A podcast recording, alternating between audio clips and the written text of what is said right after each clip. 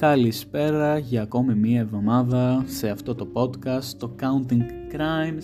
Εγώ είμαι ο Νικόλας και σήμερα για ακόμη μία Δευτέρα τηρώ το πρόγραμμά μου. Σοκ, το ξέρω, γιατί συνήθως κάπου στα δύο επεισόδια με το χάνω και μετά επανέρχομαι από δύο μήνες, αλλά μέχρι το επεισόδιο 11 έχω γράψει τα σενάρια, οπότε να ξέρετε ότι μέχρι εκεί θα έχετε κάθε Δευτέρα. Ε, στο σημερινό επεισόδιο θα δούμε κάτι το οποίο είναι δεν κατηγοριοποιείται απαραίτητος, δηλαδή είναι μία υπόθεση που ξετυλίγει πολλές περισσότερες. Είναι, ένα, ε, είναι μια υπόθεση που είναι σχετικά πρόσφατη μπορώ να πω, αλλά ξετυλίγει υποθέσεις από το 1960 και πίσω. Σήμερα καθαρά Δευτέρα του μεταξύ, βρέχει εδώ πέρα που είμαι αυτή τη στιγμή, βρέχει κατρακτοδός, η βροχή δεν έχει σταματήσει, ε, η απόκριση ήταν, δεν, ε, δεν κατάλαβα απόκριση αυτό το Σαββατοκύριακο, Βασικά δεν πήγα στην Πάτρα γι' αυτό. Αλλά άσχετο από την υπόθεση, τελείωσε αυτό. Ναι, και είναι καθαρά Δευτέρα. Δεν θα χάσω επεισόδιο λόγω καθαρά Δευτέρας, θα ανεβάσω κανονικά. Και πάμε πίσω λίγο πάλι στην υπόθεση να εξηγήσω παρακάτω περί τίνος πρόκειται. Η υπόθεση αυτή διαδραματίζεται στον Καναδά. Ε, οι υποθέσεις συνήθως του Καναδά κάπως κρύβονται. Θα πούμε ότι κρύβονται γιατί δεν θε, όχι δεν θέλουν να μαθευτούν απαραίτητος, κάπως δεν υπάρχει πολύ καλή κάλυψη και όταν γίνονται υποθέσεις στον Καναδά είναι πάντα ε, βαριές. Δηλαδή δεν υπάρχει μια υπόθεση που να είναι σχετικά light, γιατί δεν ξέρω. Έχει τύχει; Όσες υποθέσεις έχω διαβάσει είναι super ε, περίεργες. Και το σημερινό επεισόδιο, όπως έχετε δει και από τον τίτλο, λέγεται Highway, oh, λέγεται Highway of Tears ή αλλιώς Ο δρόμος του θανάτου.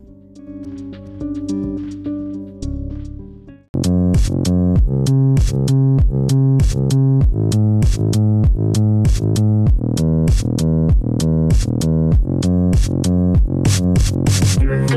you.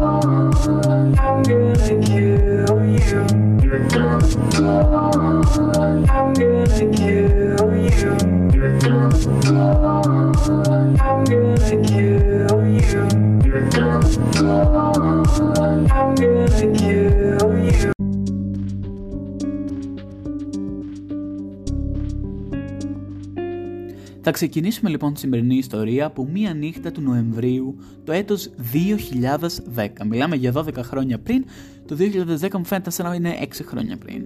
Δεν ξέρω. Και συγκεκριμένα στις 27 Νοέμβρη 2010.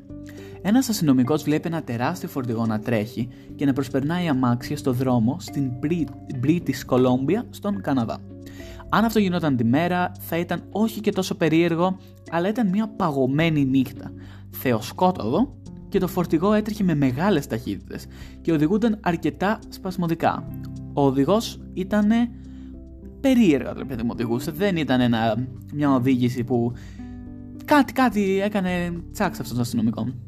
Έτσι λοιπόν ο αστυνομικός καλεί backup αστυνομικούς και ακολουθούν το φορτηγό το οποίο στην περιοχή που βρίσκεται υποπτεύονται ότι ο οδηγός είναι παράνομος κυνηγός. Ο αστυνομικός σταματάει το φορτηγό και βλέπει έναν 29χρονο, ένα 29χρονο αγόρι που του έκανε τεράστια εντύπωση να οδηγάει ένα τέτοιο όχημα. Γιατί μιλάμε για μια νταλίκα. Δεν έχω δει πολλούς 20χρονου να οδηγάνε νταλίκες, αλλά το προσπερνάμε και το λόγο.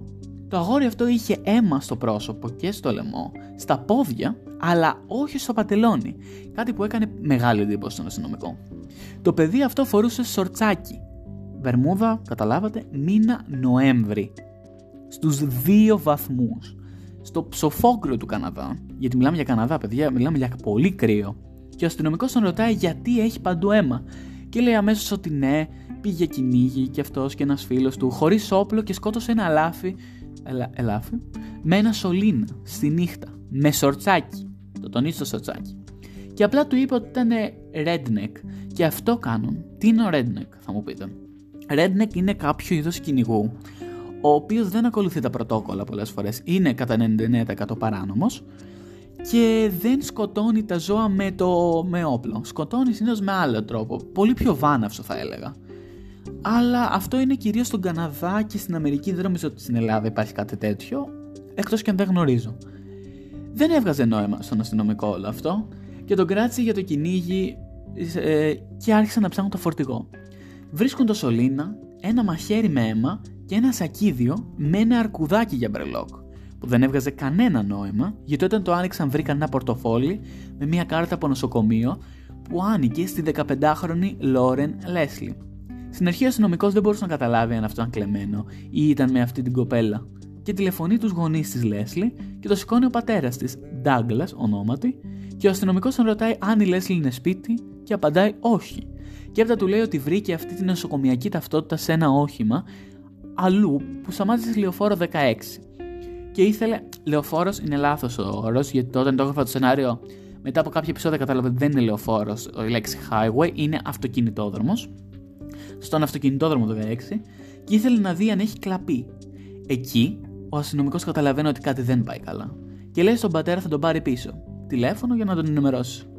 Και καταφθάνουν και οι υπόλοιποι αστυνομικοί και ακολούθησαν τα χνάρια από τα λάστιχα στο χιόνι, που σιγά σιγά τους οδήγησαν όχι σε ένα ελάφι, αλλά σε ένα πτώμα μιας νεαρής κοπέλας. Και το σώμα της ήταν ακόμα ζεστό, κάτι που έγινε δηλαδή πρόσφατα. Πέθανε πρόσφατα και δεν πρόλαβε το σώμα να, ζεσταθ... να κρυώσει. Και εκεί έγινε το χειρότερο. Ήρθε ο πατέρας της και ο αστυνομικός είναι κατάλευκος. Η αστυνομία είναι ακόμα ανασφαλής με το να πει τίποτα παρά. Με το να πει τίποτα παράνομο ότι αυτός δεν ήταν πλέον αστυνομικός έλεγχος, αλλά σημείο δολοφονίας.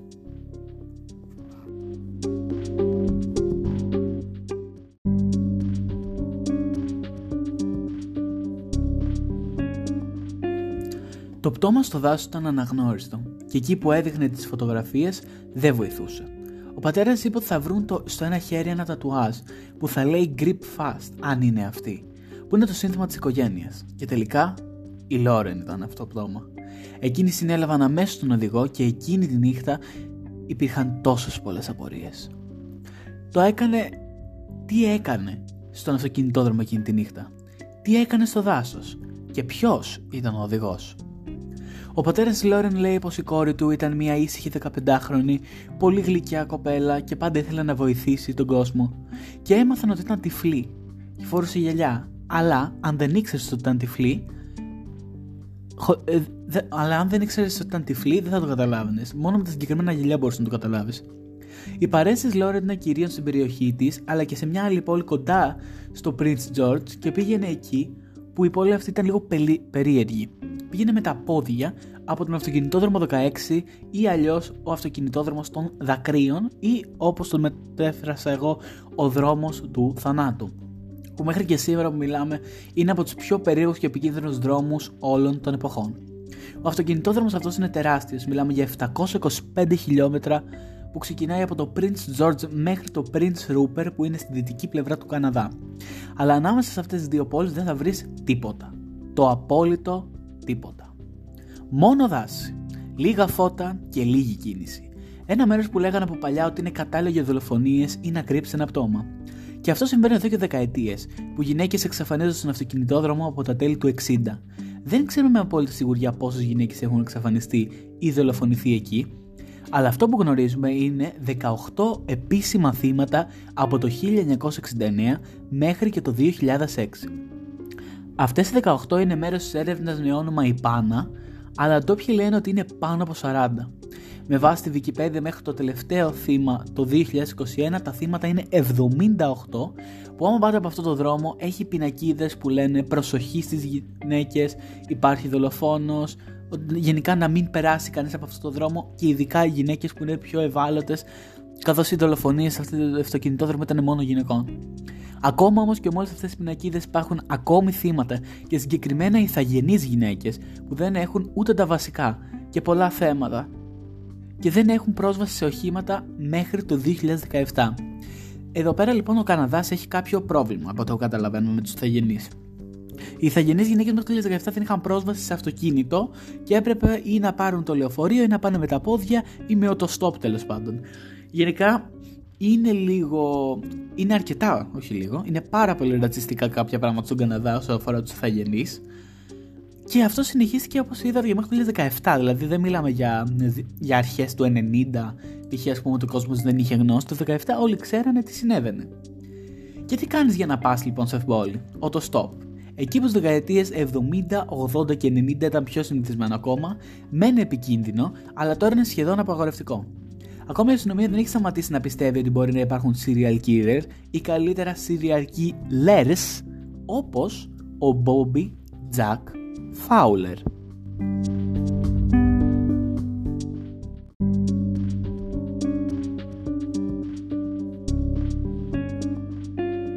Ο Bobby Jack Fowler ήταν ένας εργάτης οικοδομής που ταξίδευε από Αμερική και Καναδά και έπαιρνε πάρα πολλές κοπέλες για οτοστόπ και είχε μπλεξίματα με την αστυνομία ως βιαστής.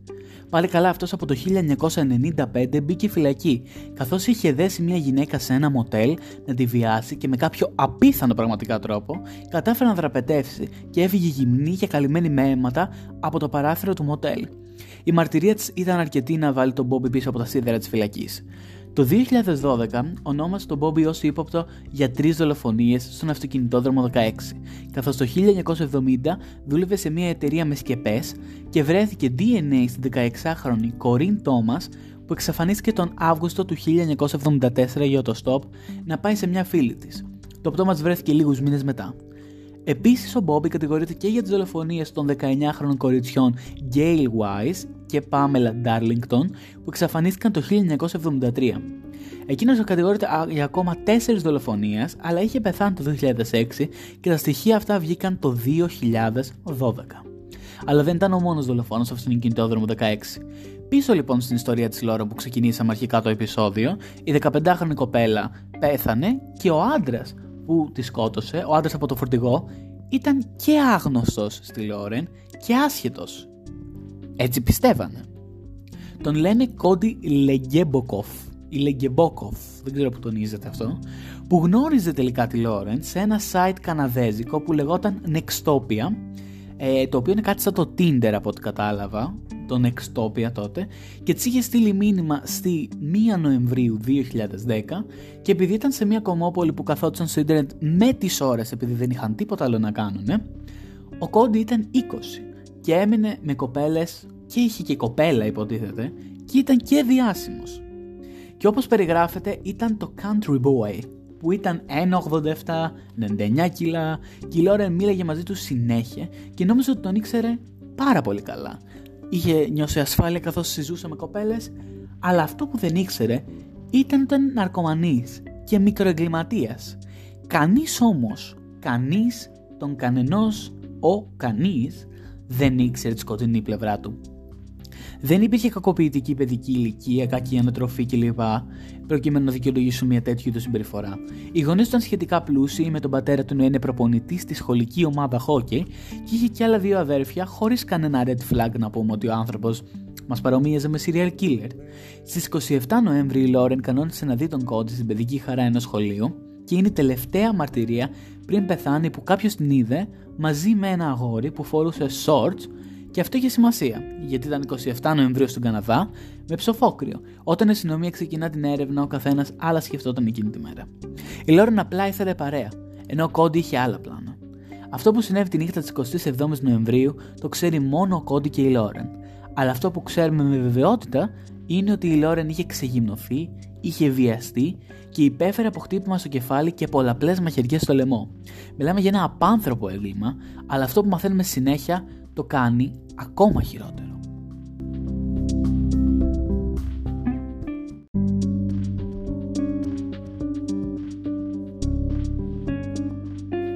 Ο Κόντι κατηγορήθηκε για τη δολοφονία της Λόρεν, αλλά η αστυνομία διεξήγαγε μια εκτενής και λεπτομερής έρευνα και πήραν όλα τα στοιχεία από το τόπο του εγκλήματος και το πτώμα της Λόρεν που στάλθηκε σε ιατροδικαστή στην Πενσιλβένια.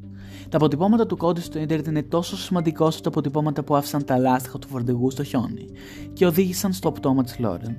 Η αστυνομία σύγκρινε την υπόθεση της Λόρεν με τις υπόλοιπες από τον αυτοκινητόδρομο 16 και βρήκαν ότι ο κόντι ήταν φυσικά χρήστης κοκαίνης και έπαιρνε την κοκαίνη από μία sex worker και συγκεκριμένα την 35χρονη Jill Στουτσέγκο, μητέρα τριών παιδιών που εξαφανίστηκε τον Οκτώβριο του 2009. Το πτώμα της βρέθηκε ημιθαμένο στο Βανκούβερ ένα χρόνο πριν από τη Λόρεν και παρόλο που δεν έχουν καμία μα καμία σχέση μεταξύ τους, θαύτηκαν με τον ίδιο ακριβώς τρόπο. Και ο Κόντι ήταν 19 όταν σκότωσε την Τζιλ. Αλλά χειροτερεύει.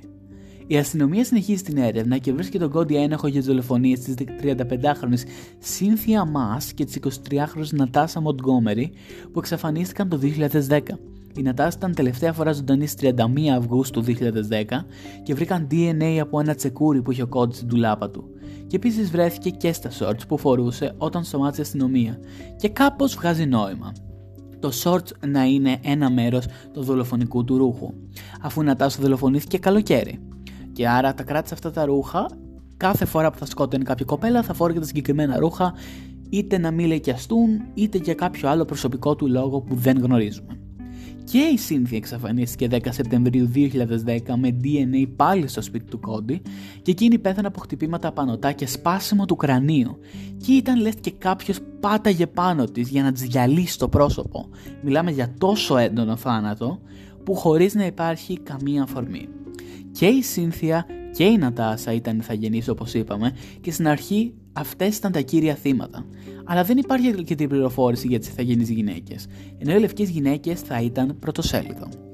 Όπως είπα και πριν, στο θέμα των ηθαγενών γυναικών δεν δίνεται πληροφορία όπως έχουμε πει και σε άλλα επεισόδια. Το επεισόδιο της Ταμίκα π.χ. ήταν πολύ δύσκολο οι πληροφορίες να βρεθούν. Ε, όταν έχουμε άτομα χρώματος είναι πάρα πολύ δύσκολο να βρούμε πληροφορίες. Όπως στην προηγούμενη υπόθεση, το προηγούμενο επεισόδιο με την Britney, την Drexel, ε, είχαμε τόσες πολλές πληροφορίες, εδώ δεν έχουμε σχεδόν καμία. Είπε ότι η Λόρεν ήταν τρελή όταν το ρώτησε ο Κόντι. Και ήταν αυτοκτονία. Έφυγε από το φορτηγό, μαχαιρωνόταν μόνη της και πνίγηκε με το σωλήνα μόνη της. Αυτή ήταν η μαρτυρία του Κόντι. Κάτι που φυσικά δεν βγάζει καθόλου μα καθόλου νόημα. Στη δίκη απλά έλεγε ότι δεν έφτυγε εκείνος και οι οικογένειες είχαν εκνευριστεί. Ο Κόντι κρίθηκε ένοχος για φόνο πρώτου βαθμού και στις 4 δολοφονίες με 25 φυλα... χρόνια φυλάκισης χωρίς παρόλο που είναι το να βγει έξω με επίβλεψη κάποιου αστυνομικού. Το ποσό που δόθηκε για την έρευνα στον αυτοκινητόδρομο 16 μειώθηκαν κατά 84%. 84% μείωση. Καλά ακούσατε ενώ εκείνος ο αυτοκινητόδρομος είναι ακόμα γεμάτος από serial killer. Ονόματα όπως Γκάρι και Λίλεν Σουίλτσερ είναι ύποπτοι για τους φόνους στον αυτοκινητόδρομο 16 και δεν έχω ιδέα τι είναι πιο τρομακτικό, ο ένας ή οι πολλοί που υπάρχουν σκόρπια. Το πρόγραμμα ΙΠΑΝΑ λειτουργεί ακόμα και προσπαθούν να σταματήσουν αυτό το κακό για πάντα. Παρ' όλα αυτά, αυτός ο αυτοκινητόδρομος έχει στιγματιστεί τόσο πολύ από πάρα πολλά podcast, είναι από τους πιο διάσημους δρόμους δολοφονιών που υπάρχουν σε όλη την εποχή και θα σας έλεγα αν ζείτε στον Καναδά ή αν έχετε σκοπό να μην περάσετε από εκεί γιατί μπορεί να κινδυνεύσει η ζωή σας ακόμα και τώρα.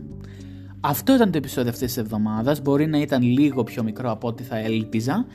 Την επόμενη εβδομάδα προετοιμαστείτε για μια δόση τρέλας, θέλω να κρατήσετε όλα τα εγκεφαλικά σας κύτταρα γιατί την επόμενη εβδομάδα σας ορκίζομαι θα πάθετε σοκ.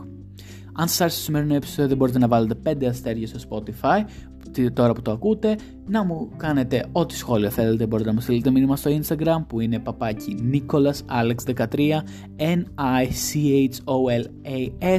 A-L-E-X 13 στο YouTube έχω το κανάλι μου Dokalnik D-O-C-A-L-N-I-C-K και μπορείτε να μου βρείτε και στο TikTok Nicholas Alex 03 όπως και το Instagram Α, όχι, όχι, το TikTok είναι μικρός Νικόλας, M-I-K-R-O-S, N-I-C-H-O-L-A-S. Αυτά. Τα λέμε την επόμενη εβδομάδα με ένα καινούριο θεότρελο επεισόδιο. Μέχρι τότε μείνετε ασφαλείς και μην τολμήσετε και πατήσετε πόδι στον αυτοκινητόδρομο 16.